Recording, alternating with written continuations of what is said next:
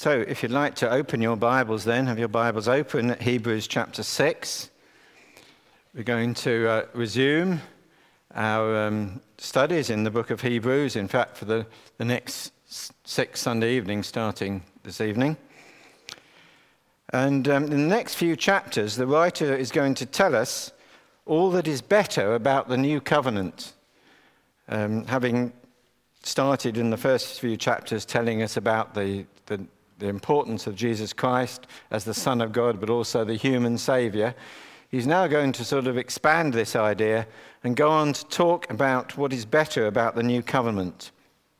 And it really starts in this, from this chapter 6. But verses 4 to 6 of this passage are really quite shocking. And indeed, one commentary I looked at said possibly this passage has caused more uh, alarm amongst, and I can't remember the exact word, but alarm and confusion among Christians than almost any other passage of the New Testament. Um, it is quite shocking. We need to look at and see what is really being said here. Because is this salvation to be found in Jesus Christ? Is it so fragile, so easily thrown away? Doesn't the Bible teach us once saved, always saved? I, I believe the Bible does teach that, but with certain qualifications. Is God really able to keep us, or are we committed to a life of constant fearfulness when one slip might throw away all that we've achieved so far? Is one slip going to doom us forever? But actually, as we read on the passage, that's not the writer's intention at all. He wants his readers and us to have assurance and, matu- and maturity. That's where he starts the chapter, saying, Go on to maturity. But that assurance has to be well founded. And as we were thinking this morning, that maturity has to be a result of healthy growth. So before he can remind us of the certainty of God's promise, the writer needs to give us a warning about the dangers of a false start. And so we're going to look then at under the, uh, this passage under those three headings that I put there on the slide verses 4 to 6, an important warning, verses 9 to 12, then we'll go on and look at a better hope, and verses 19 to 30, we'll go on and look at a better promise. I'm afraid, I, I don't really want to do this, but I'm going to have to spend most of the time on the first section, those difficult verses, just make sure we can really get our head around them and see what is actually being said there but I trust that as we move on from them, we will find our hearts encouraged and, uh, and lifted by the rest of the passage. So let's look first of all at this warning not to turn away. And it really is quite stark and quite graphic. And the word that most of our English translations call, translate as enlightened is actually the Greek word photizo, and it literally means to shine a light on something, but as in Greek, as in English, it's used metaphorically to talk about the light of understanding and coming to understand and appreciate and see something, see some new truth. And certainly, when it's used in a spiritual sense in the New Testament, it normally does refer to saving knowledge. And that's um, what, of course, has caused such confusion among, the, um, among Christians over this passage. But actually, the writer says even more than that, because in verses 4b to 5, he says they've shared in the Holy Spirit. They've tasted the goodness of the Word of God, and they've tasted the powers of the coming age. What, exactly what that means perhaps is not clear, but it must mean some of the working of the Holy Spirit among these, even in this world, that foreshadows the powers of the coming age. So he says they've been enlightened, they've shared in the Holy Spirit, tasted the goodness of the Word of God and the powers of the coming age, and yet for them it seems it's all useless. In fact, verse 6, verse 6 seems to imply that it's quite positively harmful. One might remember the words of the disciples on being told that it's hard for the rich to enter the kingdom of heaven. And they said, Who then can be saved? One might say the same thing. These people appear to have spiritual riches of some sort, and yet it all comes to nothing. How can this be? Oh, thank you. Perhaps there's a hint in verse 8 with its oblique reference to the parable of the sower, and we'll, we'll look at that shortly. But we need to look very closely at the text here, and we need to investigate this further so that we don't get the wrong end of the stick and we don't become discouraged when we don't need to be, but at the same time, we do take fair warning and we do make sure that we're not part of this group of people that the writer is talking about. Um, so we do have this imagery of a, of a burnt land, um, a land that cannot bring forth crops. That you know you can try and plant stuff, but nothing grows there because it's t- it's just too dry and burnt. Um, Jesus just picked this up in the parable of the sower, but that's certainly not the first reference to this imagery. All through the Old Testament, this idea of a burnt land comes through. And in fact, right back in Deuteronomy, and if you want to look it up, I'll read these out, but if you want to look them up, I put the uh, references and the um, page numbers, which will be roughly right, I hope, on the slide there. So in Deuteronomy chapter 29, we find the Israelites exhorted by Moses to commit fully to the Lord. And Moses talks here about a person who hears the words of, the earth, of this oath and invokes a blessing on himself and thinks, I will be safe. The, exactly what it says is this when a person hears the words of this oath, he invokes a blessing on himself and therefore thinks, I will be safe, even though I persist in going my own way. This will bring disaster on the watered land as well as the dry. The Lord will never be willing to forgive him. His wrath and zeal will burn against that man.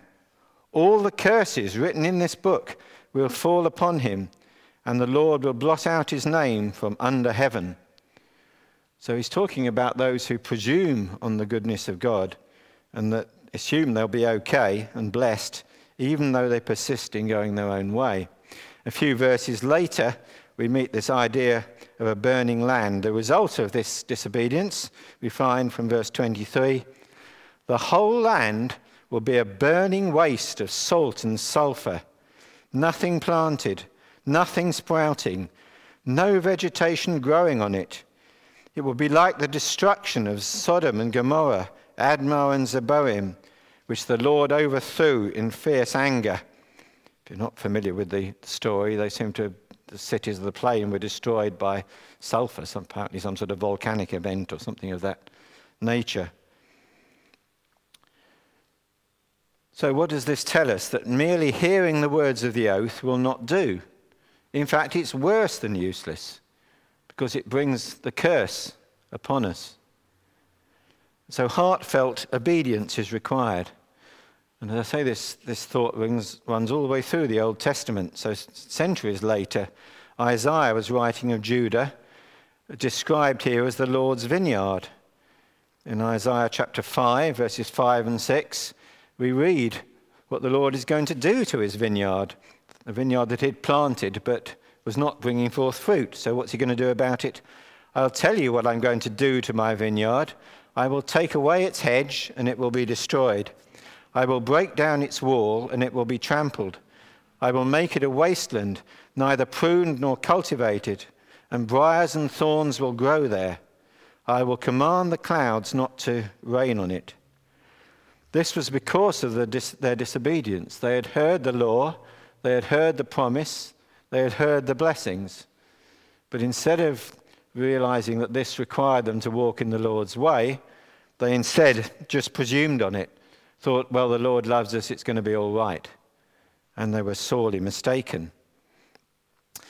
But actually, the Old Testament goes even further than that.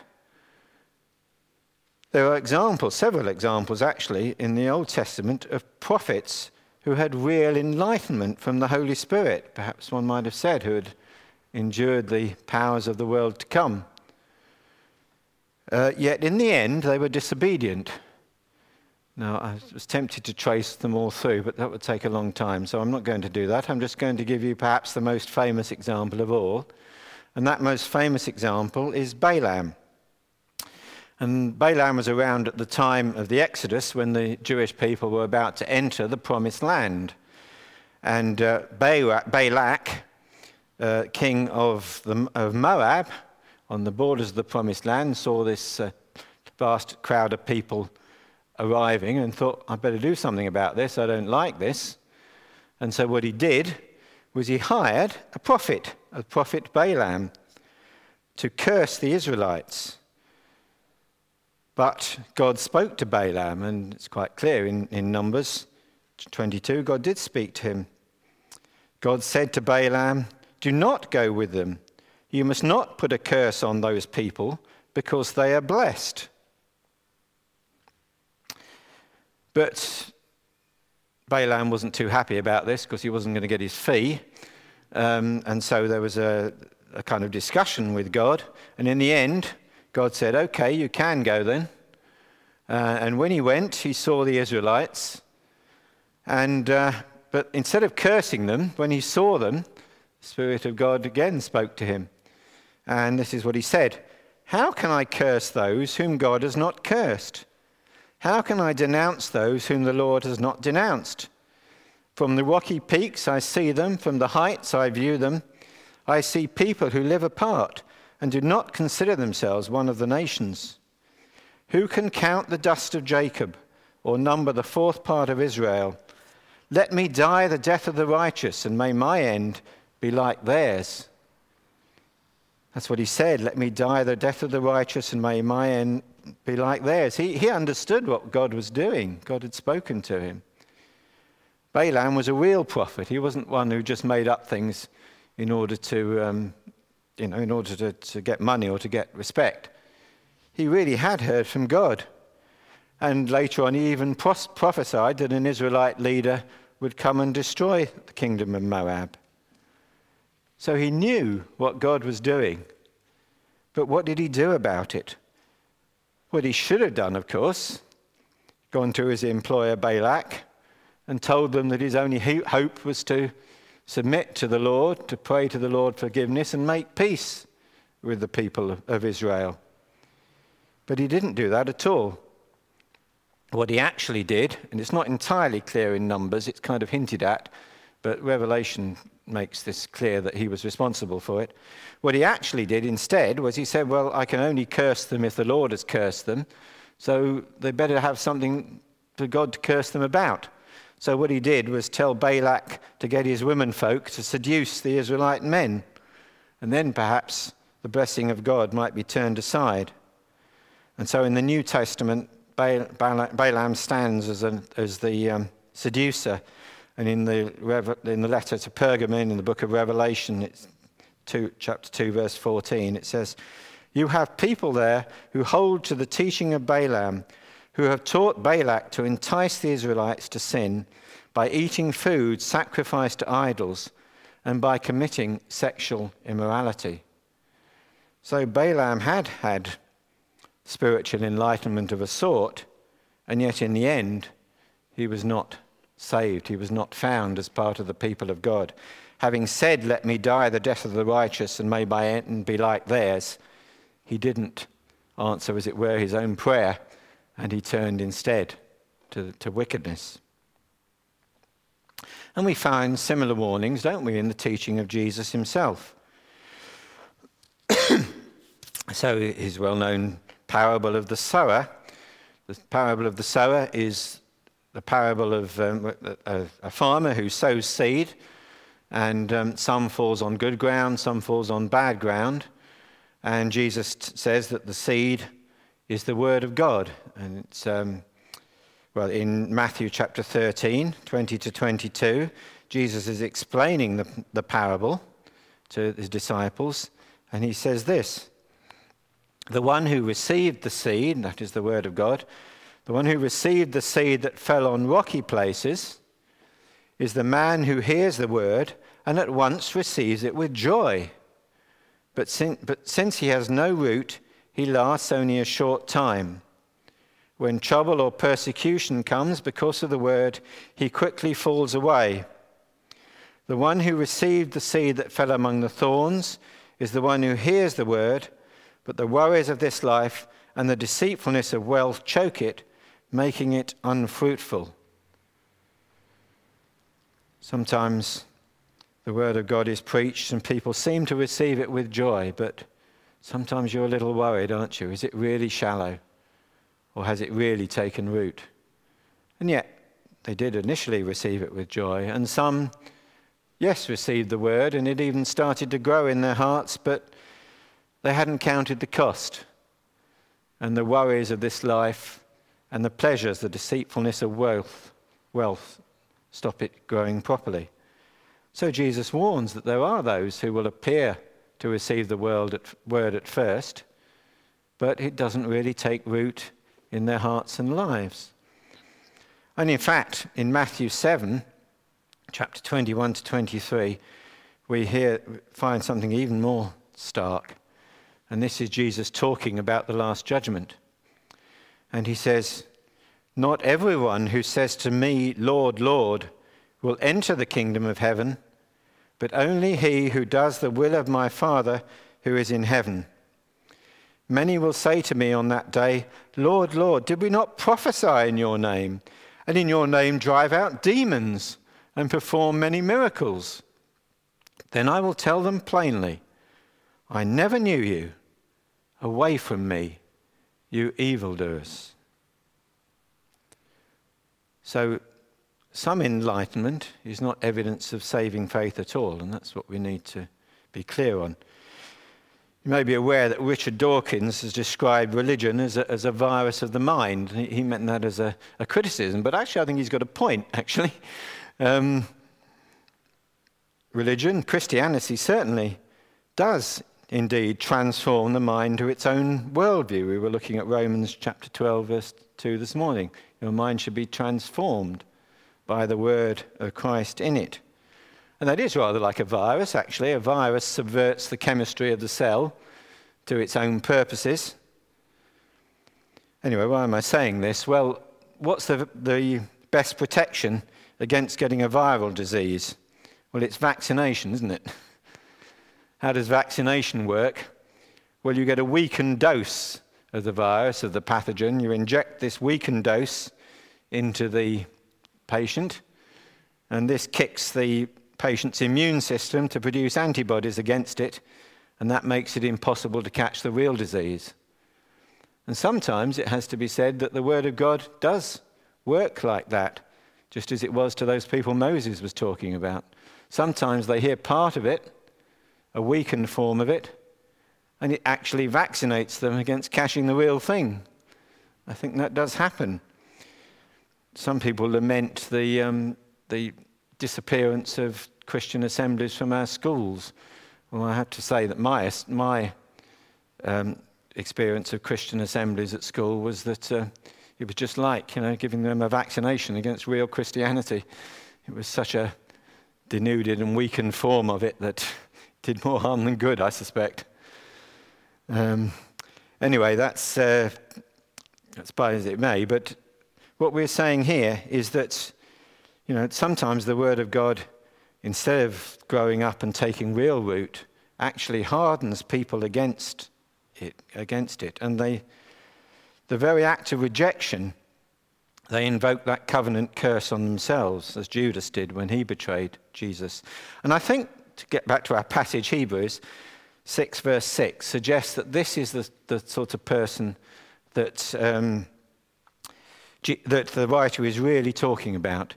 He talks about those who have hardened themselves and now are standing against Christ, to crucify him again, as it were, at least metaphorically, and stand against him. They invoking the covenant curse on themselves, like Judas. Remember what Jesus said to Judas it would be better if you'd never been born. You're worse off than if you'd actually never heard the message at all. So, what do we make of this then? Are we to live in constant fear and paranoia, as we might say? Well, I think one thing that's worth saying is if you're worried about this, then you're probably not one of the people that the writer is talking about. He's talking about those who have hardened themselves against the gospel. But still, we do need to take the warning, take it seriously, and um, just remind ourselves that, you know, these things, miracles, prophecies, Jesus says, are perfectly compatible with you being an evildoer. And it's really stark words, aren't they, that Jesus uses. He says that the last thing Who are you? I don't know who you are. I've never met you. Really a terrible thing. But still, are we to, say, live in a constant state of fear and paranoia? Is it true? Are we to conclude that actually the Lord is not able to save? Are we to conclude that? Well, of course not. That's not what the writer wants us to do at all. In fact, he wants Christians to have confidence in a better hope, verse 11, but he wants that hope to be sure. He says it's got to be a sure hope, not one that's uh, based on wishful thinking. There's a, a, Peanuts cartoon, isn't there, that says uh, hoping to goodness is not theologically sound, and, and it's right. Uh, it's, uh, we should be, our hope should be based on what Jesus Christ has done. So let's now move from this rather, oh, sorry, that's the slide says be, beware of the vaccination effect. So let's move on now to look at this better hope. So it's natural, perhaps, to think of those spectacular gifts like prophecy and healings and casting out demons and things like that as the best evidence of a true conversion. But the writer is just making the point this ain't the case at all. Such things can indeed lead to self delusion, an impression of spiritual power, but not the true power of true godliness. That's not to say, though, that there is no evidence of salvation. What are the things that accompany salvation, he says in, in verse 9? And the word accompany is actually rather weak. Um, it actually means the things that pertain to or have to do with or associated with. We could say perhaps what are the evidence of salvation. And the writer lists some, doesn't he?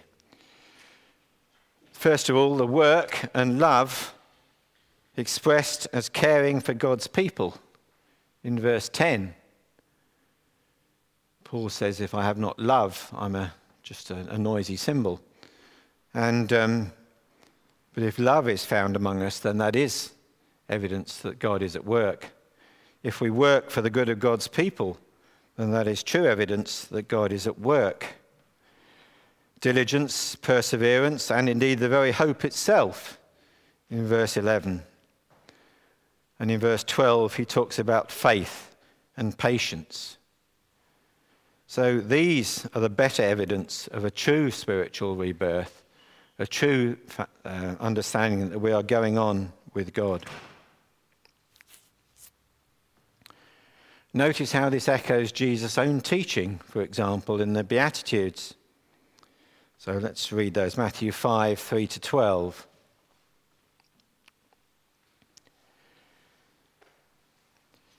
Who is it that Jesus said are truly happy, who are truly blessed?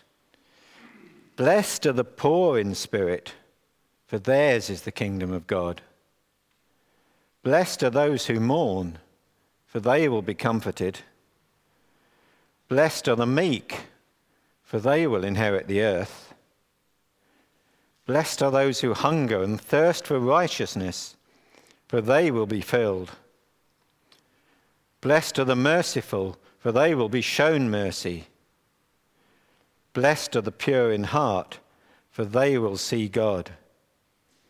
Blessed are the peacemakers, for they will be called sons of God. Blessed are those who are persecuted because of righteousness, for theirs is the kingdom of heaven. Blessed are you when people insult you, persecute you, and falsely say all kinds of evil against you because of me. Rejoice and be glad, because great is your reward in heaven. For in the same way they persecuted the prophets who were before you. Those whom Jesus says are, are truly happy are those who are the poor in spirit, who hunger and thirst for righteousness. That is the true evidence of having been born again by the Spirit. But before we leave this better hope, let me just point out something quite interesting here. Look at verse 10. The appeal here is to God's justice. He's saying that God would be unjust to ignore that work that you've already done for his people. That's quite a remarkable thing. It's, it's not a gospel of justification by works, because the writer has already and continues to make it clear throughout his book that salvation is found through continuing faith in Jesus Christ. But nevertheless, the implication is that God would be unjust in forgetting what they'd already achieved. But how can this be? So, to resolve this paradox, the writer appeals to the certainty of God's promise and the fact that God Himself is the one who's at work amongst them. So, let's look thirdly then at a better promise, these last verses. And first of all, the writer wants to re- remind us that the promise of God cannot fail. It looked as though he started this chapter by saying, well, yeah, the promise of God can fail because some people start, but it doesn't work for them. But properly understood, the promise of God cannot fail, verse 18. Why? Well, basically, because he said it. In fact, he says there are two unchangeable things that stand behind his promises I think we can expand this as saying the first one is his nature expressed in grace in verse 17a. Uh, his nature is to save, and his word is expressed an oath, uh, as an oath in verse 17b. So both his nature and his word, both unchangeable things, um, mean that his promise is safe. Now, of course, the thing about an oath is it's only as reliable as the person who gives it. And even with the best will in the world, an oath giver might be prevented by circumstances on delivering what he'd promised. But the point is, of course, that neither of these restrictions apply to God. His nature and his purposes are unchanging, and he swears by himself because there's no one else who's greater who's able to overrule or deflect, deflect him, or even to indeed to call him account if he doesn't do it. So there is no one greater to overrule God. And so God's promises are always safe, always secure, and, and can't fail. And notice God's promise starts with grace, with favor towards his people. Verse 14 I will surely bless you and give you many descendants. This promise specifically, of course, was, was addressed to Abraham, but obviously he's using Abraham here as, a, as an illustration of the promise that is addressed to all believers. And of course, he was also reminding them that Abraham had said that the gospel, that, that the blessing would be to all nations, not just to uh, the Jews. But of course, Abraham wasn't entirely passive in this process. In fact, elsewhere, uh, we're told that what does the scripture say? Abraham believed God and it was credited to him as righteousness. That's Romans 4 3, but quoting Genesis 5, verse 6. But actually, here, the writer puts a slightly different spin on it. He emphasizes not so much Abraham's faith, but Abraham's patient waiting. Now, actually, if you look at the narrative in Genesis, um, this, you find that actually it was a bit erratic. Abraham wasn't always that patient, and his, um, his faith did waver from time to time. But in the end, his faith held, and in the end, he received what was promised, because the promise of God cannot be revoked. And God it would be unjust to forget the work that the believer's done, because it is God Himself who is at work. Some spectacular spiritual feat or some great theological insight can be ignored by God, and he can say, Depart from me, I never knew you. But the growth of Christ in those who have true faith cannot be ignored by God. And again, of course, that was what we were looking at this morning.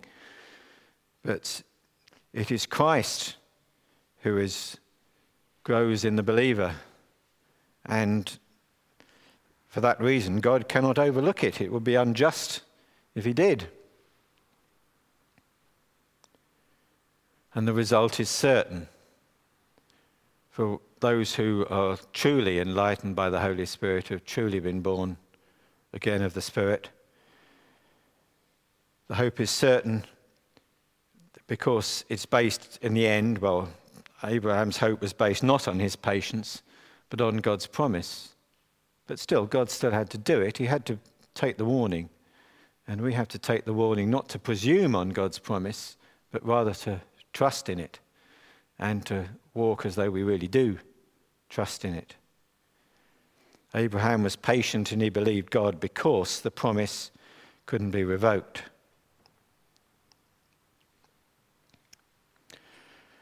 And the writer's real purpose here is not to scare them, quite the reverse. His purpose is to encourage them, to help them to grow up to maturity. He wants to give them great encouragement, as he says in verse 18. And he gives us these three pictures to encourage us and to show that far from being very uncertain, as one might have thought from the behavior of some people who once claimed the word of God but turned aside, that in fact the hope is a very certain one. And uh, he gives these three pictures. First of all, of an anchor that um, in a sense, a slightly mixed metaphor. The anchor is embedded beyond the veil, but we can see the point of it. The anchor is embedded in the rock that is Christ. It is where the storms can't get at it, it is firmly fixed. I didn't know this until I read a, a, commentary, but apparently, like the fish and the cross, an anchor was an early Christian symbol, apparently based on this um, idea that the anchor holds within the veil, that we are anchored in the Word of God and in the promise of God. So, first of all, he says there's an anchor that can't slip and can't cast us onto the rocks, and we're going to sing about that in a minute. It's guaranteed by the promise of God Himself. But he goes further than that. He reminds us that Jesus Himself stands there and he describes him in two ways. First of all, as a surety, and secondly, as a priest. And the word here actually is quite interesting, the Greek word. Prodromos, it is. It's not the uh, archegos, the, the pioneer that we met in an earlier chapter. It's a different word. Has a similar sort of meaning, a, a forerunner, somebody who goes in advance. But Strong and the commentaries point out that the, actually the primary meaning of this word in the Greek is military. And um, it means a scout or even a spy. It means someone who, an intelligence officer, someone who goes in advance of the main army in order to check that it's safe, that they're not going to be ambushed or you know, meet a greater force coming the other way. And Jesus is the, is the, scout, if you like, the spy who's gone into the territory and checked it out and said, yes, you can come on, it's safe. That's the meaning of this, quite remarkable. And then, of course, he's going to, he says he is also a, a priest, one who intercedes for us with the Father.